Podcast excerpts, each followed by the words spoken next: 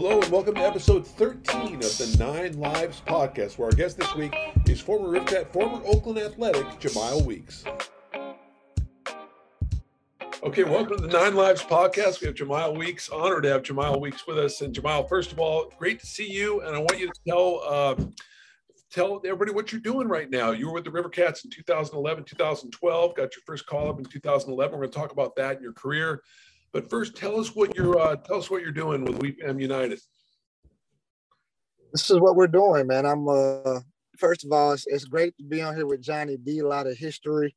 Uh, as soon as he called me, man, just a bunch of memories just popped up, and uh, they're good memories. So uh, to move forward, man, uh, right now I'm with a nonprofit, um, founded and work with a wonderful team. Well, our mission is changing the narrative of underserved youth in their communities. And what we've been able to do right now, Johnny, is a plethora of things. But our main thing on our table right now is our baseball and softball after school program with nonviolence life skills. We've added a um, healthy feeding program. We've also added a tutoring school. We've also added transportation. And we spot ourselves right in the middle of uh, one of the worst neighborhoods, or at least um, the more necessary, more needing neighborhoods inside of Orlando and we're creating a major change here. This is something we hope to be able to scale, not just here, not just in the state of Florida, but countrywide and uh, continue to grow to impact these kids and their communities. I love this. I love this. Is this something that you have? I know you've always given back, even when you were getting going through minor league baseball and getting the big leagues. You've always given back. Is this something that is near and dear to your heart that you've you've wanted to do for a long time? Well, you know, I, I had the heart to do it there in the Bay, and um, I did that in the Bay for the for the stint that I had there. And uh, this is something that I was groomed in, I was raised in. My parents did a good job instilling values of giving and lending into us instead of the values of taking and borrowing all the time. So we just come in position, man, and, and we're raised to uh, glorify God in that manner. And we have fun doing it. I have fun doing it. I see the change, I see the impact. And to me, um, you know, changing a life and impacting a life it's more powerful than than anything you can possibly do. It's enjoyable and it's fulfilling. So, what better way to operate in a fulfilling manner, bro? So that's just I how it. I look at it. I love it. Yeah. Now, growing up in a faith-based home, did you before you got into? I mean, you guys played sports when you were so young, but did you have? uh say you're, you're growing up did you have an idea like hey i may be a maybe i'll be a pastor maybe i'll be a minister someday you know did you do you ever do you think about that growing up I, I knew it was always a possibility. I never gravitated to trying or wanting to be a pastor or a minister or anything of that nature. But, you know, my lineage of family, I come from being a preacher's kid and being yeah.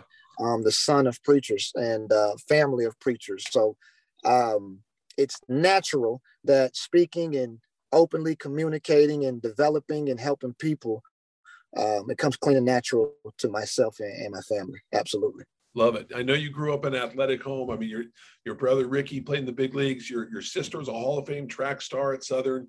Uh, so you grew up. Yeah. Uh, you grew up in that that that household. I, you know, something struck me, and I, I did watch an interview with you, and you, you said the one thing about your brother. You said, look, he never, ever let me win. Ricky never let you win, and that you that you said that helped you grow. It helped you get competitive. I mean, you were so competitive with him, but you, he never let you win. How much did that help you? I think it helped me big time, man. And and I guess you got to be careful because it's it's what's inside the child. What was in me was to fight, to put the effort in, to never quit. And when you instill those values into your kids, you can put them in situations that it challenges them to get a win. And so we had those values input into us through our faith and through our parents. And so now when we were outside, my brother had the same attitude I had. We just had a four and a half year difference. So it was a little bit tougher for me to win. Uh, so, so we kept up with it, but it made me better because I never quit. I never gave up just because he would get the wins. It made me better. So it definitely helped me in my journey. Now your sister was the best best athlete of the three of you. She was the best athlete. What was what was uh what was it like with her growing up? Uh it was embarrassing sometimes, you know. It, oh, who's going to win the race? We're going to race your sister, and all three of you run, and she's winning. You know what I mean? So it's just yeah. kind of like, all right, we got to separate from her a little bit, let her do her track thing, uh, get that together, and then uh, we'll do our baseball thing. And I think over time I was able to maybe get her when, so I can't even tell you I ever, I ever beat her in that respect, Johnny. Hall of Famer, though, bro. How about that? Michelle, Hall of Famer. Uh, that, that, how did that sink in? That's got to be pretty, pretty, pretty cool. Absolutely. That's what makes me feel okay about it. That's that uh-huh. gives me a little bit of a uh, little bit of resolve there. I'm like, okay, though, she's a Hall of Famer, so there you go. Hey, I want to I want to hear about uh, you know you went through first of all your time playing in Sacramento, and then I want to talk about your your call up in, in June of 20, 2011. The rookie player of the month. came up, uh, but but talk about your time playing in Sacramento before talking about your call up. Um, my time playing in Sacramento is awesome. Um, the city itself, uh, there was a lot of support there. I felt like the fans uh, were involved, and I felt like the crowd there was crazy. It was just like they always showed up. The attendance was better than all the other AAA ballparks. I hope it's still like that now, but it was definitely like that when I was there. Yeah. Uh, my teammates, I enjoyed them. The Michael Taylors, the uh, if you go down the line, the Josh Hortons, the um, Chris Carters, and uh, the Jermaine Mitchells, this just the, the exciting quarter, Josh Donaldson's, the whole nine. Uh, we just really enjoyed it. I enjoyed it, man. And um, I came up there hungry, Johnny, you know, and came up there ready to play every day. Um, the big leagues was in my foresight. I wanted to have that opportunity. I wanted to be there, but I couldn't get there too quick.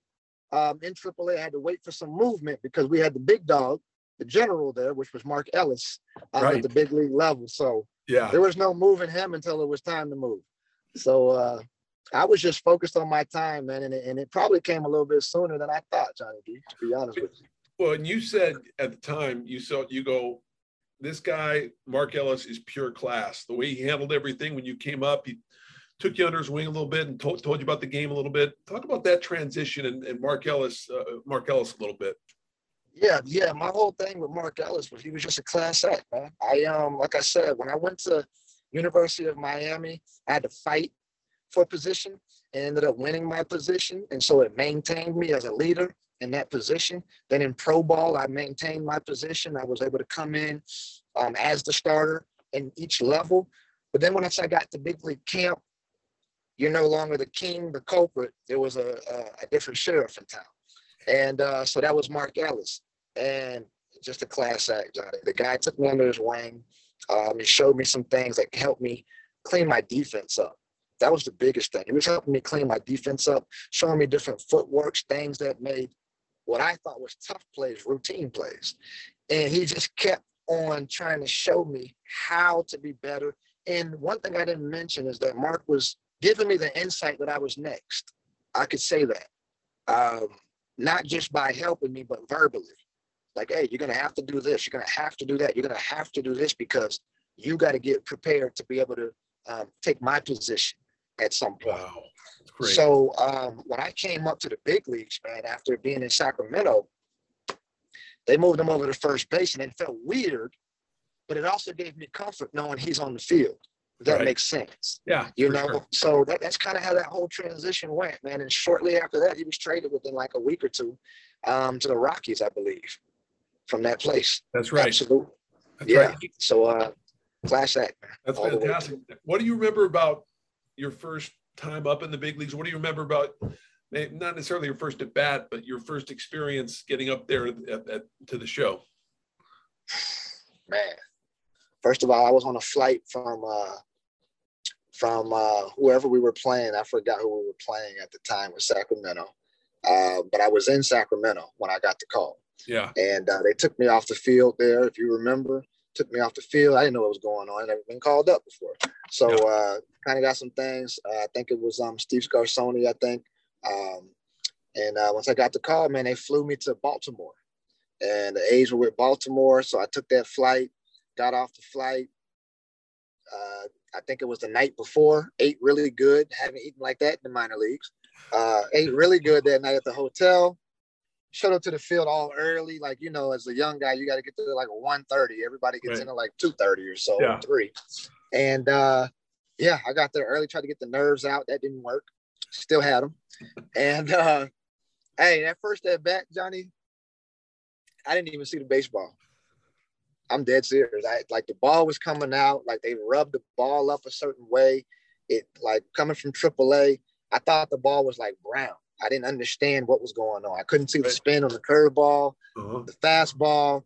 I was four pitches. I think I was down. It was just I didn't. Even, I don't even know if I swung the bat. I don't think I swung the bat my first at bat. It yeah. was just boom, boom, boom.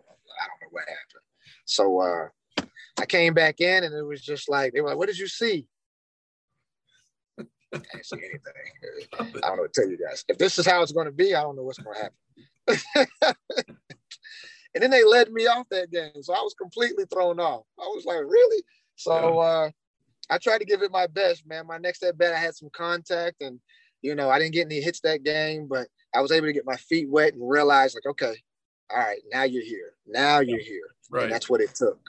Yeah. That's awesome. That's awesome. And you know, it's it's funny you you had you know you got drafted out of high school at the eighth round by the Brewers, but you didn't sign. You're like, I want I want to play in college. Was was that was that a tough call because your brother at that point was playing pro ball? Was that a tough call for you not to sign? Eighth, eighth round is not that's a pretty high round. Like that's a that's that's God had to be tempting to sign at that point. Yeah, very tough call. I didn't make the call until the end of July. You know, at that time they would follow you and negotiate with you throughout yeah. the summers if you didn't sign. They were actually trying to take me in the second round.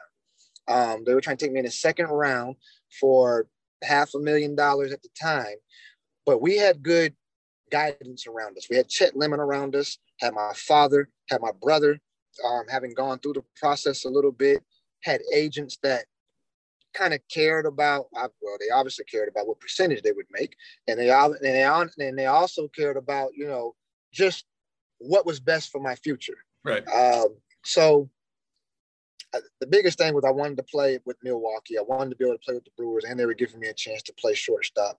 But after some prayer, man, and a lot of pushing the limits as to what we believe my worth was versus go- not going to University of Miami or going, which was my dream school as well. So I was just, what are you doing? Everything is right. You right. know what I mean? So um, I was stuck with that. So we were pushing them to try to help me get in a position of what we thought the value and worth was.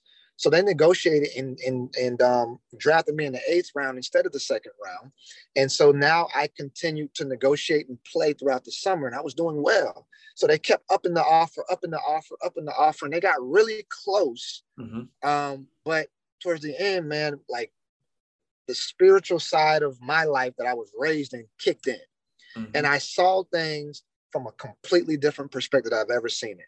I saw a way to have everything that was in my vision and inside my desires. But it took me to say, I got to go the long road to get to the full road, if that makes sense. Yes, for sure. And it told me to go to college because I wanted to be a, an All American. I wanted to experience the College World Series. I wanted to play overseas and things like that didn't really happen in Major League Baseball as much then, unless you're on the Olympic team. Right. So I said, I'm going to pass up all this opportunity for something that I don't know for sure that I'm ready for, that I'm going to make it, that this is a definite no. So I went the long road and I said, if you can't be successful in this route against guys that aren't even at the professional level, then this will kind of tell you where you're what you're ready for had you went to professional. Ball. Interesting. Yeah. Yeah. You got me? Yeah. So I took the long road. I, I wasn't focused on injuries and the negative side of things. I was focused on what I believed that I could achieve. And that's what led my focus. And, and I great, chose University of Miami. Great decision too, and that's a great school. So, what was your experience like your freshman year at, at uh, as a Hurricane? What was that like? Uh, as soon as I got on campus, they were like, "You gave us the hardest time to get you here you better kill it. that was basically the, the word that I got. You better kill it here. And I was like, well, I, I, I asked for what I thought I deserved. And um, I killed it. Uh, that's basically what happened. So I went in there and I didn't have a position at first. I was playing second base. They had a junior there. They had another sophomore at shortstop. They were intertwining. I was a high level freshman that came in that they knew was going to have to work his way in, but probably would, just seeing there was an everyday opportunity versus filling in. And um, that fall went, Johnny, and I did my job, hit three something in the fall with these guys, played good defense, ran the base pass as you know I do, and um, came in the spring, bro. I was starting at second base. Um, the sophomore and the junior were flipping off and on at shortstop. I man down second, was batting first or second the rest of the season. And um, the rest was history, man. I was a freshman All American that year. We went to the College World Series that year. And Johnny, I, I made the USA team that same year, all in my first year. Awesome, man. Awesome. and then you then you're uh, then you're uh, eighth overall pick, I believe, with the A's, uh, drafted first round. Did did you know how high you would go? Did you know where, where you were going with that? I mean, you obviously have an idea you're going to be drafted pretty high, but did you have an idea it was going to be the A's? Never, man. I had been raised to do everything to the glory of God. That's literally how I was raised. I never even knew where my value was in baseball as far as where I ranked. I knew people always affirmed, like, hey, you're really good. Like, you're really, oh, you hit really good. How do you hit like that? How does your little body hit the ball over the fence or like that, like this? So I always knew I had something. I never knew where the game valued me. and so um, as I got about midway through my junior year, I knew first round was a possibility. Um, but I also didn't know if I was going to follow the second round, third round, fourth round, or whatever. I just knew I was just trying to do the best I could do and be the best I could be. And um, as we got about, say, about March, April, it got serious. Like uh, teams were flying in and they wanted to know like what will you sign for? Yeah. Where will you uh, if we slot you um, in the top 20 or the top 25, are you willing to take this amount? Are you willing to take that amount? And that's when it got real for me. Yeah. And I knew like, okay, I'm I'm I'm at the top in the country right now. So um, this is serious. So let's go ahead and finish strong and let the chips fall where they may. Never knew I was going to Oakland. I thought I was going to Arizona. I thought I was going to the Rockies at one point. Oakland probably called me almost last. Yeah. And just said, and I was actually the 12th pick overall. Oh, pick, that's right. Um, yep. They told me if you would take, you know, the slot money and looking to play and ready to play this and that, which I was, we want you right here um, in the 12th round. I mean, in the 12th pick overall. And um, that was probably, I only had an opportunity to go two picks higher, I believe, um, at the 10th. And um, other than that, there were some bottom first rounds, middle to bottom first rounds that was suggesting I sign there. But uh, the A's gave me the best opportunity. You know, when you talked about growing up, like kind of underestimated because of your size and everything, and you said, you know, and you use that. You use that for fuel. You use that uh, little for a chip on your shoulder. Say, okay, okay, you want to talk about my size? That's fine, but uh, you still gotta, you still gotta beat me. You know, and so that you yeah. kind of use that as fuel, right? Absolutely. Uh, my mom was always big on saying, I thought it was lame at the time sometimes, but she was right. She was like, Jemile, big things come in little packages. And so I was that kid that had to hear that message um, all the time. But my, my confidence was high because I put the work in, Johnny. Yeah. Um, I was the kid in high school. People would call the high school. There's somebody hitting at the cages at 12:30 after midnight one o'clock in the morning. Da, da, da, da, da, The coaches gave me a key to the cage. I was that kid, right? Yeah. And so um, I put the work in. My confidence was high. I knew I could do different things on the field that other people couldn't do, and I knew my consistency had been worked so well that um, it would be tough to beat me because I was going to work it with my strength. My strength was speed, line drives, and good defense. And if I could do those things to the best of my ability, it's going to be hard to beat me. Absolutely, absolutely. And, yeah. and here you're you give what you're doing now. I, I'm so impressed with this whole program and what you're doing for for underprivileged kids and and and trying to just change the world uh, you know one person at a time right and this this is something that right. is so important it's in your heart and, and, i just i love what you're doing and I, i'm so uh, uh, intrigued with it and want to hear more about it. And I want you to tell the folks a little bit more about it. What what you told me earlier before we were uh, actually recording about what what the goal is with with your whole with the program. Yeah, the the the, the organization is WeFam United. Um, founded the organization about four years ago. Um, got a wonderful team. Um, everybody's on board, on mission. We've done great things. We've done um, summer camps. We've also uh, kickstarted a Father's Initiative. We also do a Feed the City and Toy giveaway where it's just complete love to the community, unity, strength, and wellness. And um, we are now embarking on what I think is the most impactful the largest part of our journey is beginning right now. And that is our baseball and softball after school program with nonviolence life skills. We've now partnered and have a healthy feeding program with this. We have a tutoring school attached to us, and now we have um, two sprinter vans for transportation, starting off with 40 plus kids and um, set for growth and expansion um, completely in an inner city. One of the um, one of the more crime rating um, underprivileged areas of the city that we're from, and uh, it's making great impact already. And we're just trying to continue to expand that effort and scale it to communities that need it. I love that, and you're working with Tyson Ross too, who we love, uh, and uh, you guys together, you guys together are are going to uh, change the world. I mean, really, it's, it's yeah. pretty cool. Yeah, yeah, absolutely. Tyson, you know, we played in Oakland together, came up through the minor leagues, even in high school. Me and Tyson were going to area codes and things, and yeah, he was a top prospect pitcher. I was a top prospect infielder, and um, man, I didn't like facing that guy's slider. Right. Like he was, he was nasty. Nasty, yeah. Nasty. yeah. Yeah. Seriously. And uh, I knew I could hit, but I was like, ah, give me somebody else so I can show these guys what I can do. This dude, I gotta like I got to punch it, you know. Um, but uh, we we connected on the, on a personal side as well. So he's a solid individual, great character, and we both see the benefit in this mission. So uh, we'll be in the Bay Area coming up here very soon, um, probably towards the end of March, early April, and doing some great, amazing things for the community, um, along with Archie Gilbert out there. Definitely. All right, hey Jay, I can't wait to see you out there. I'll see you when you come out, and I, I can't wait to be a part of this. And and uh, uh, part of this this kickball tournament. It's gonna it's gonna be fun. We're gonna have a good time.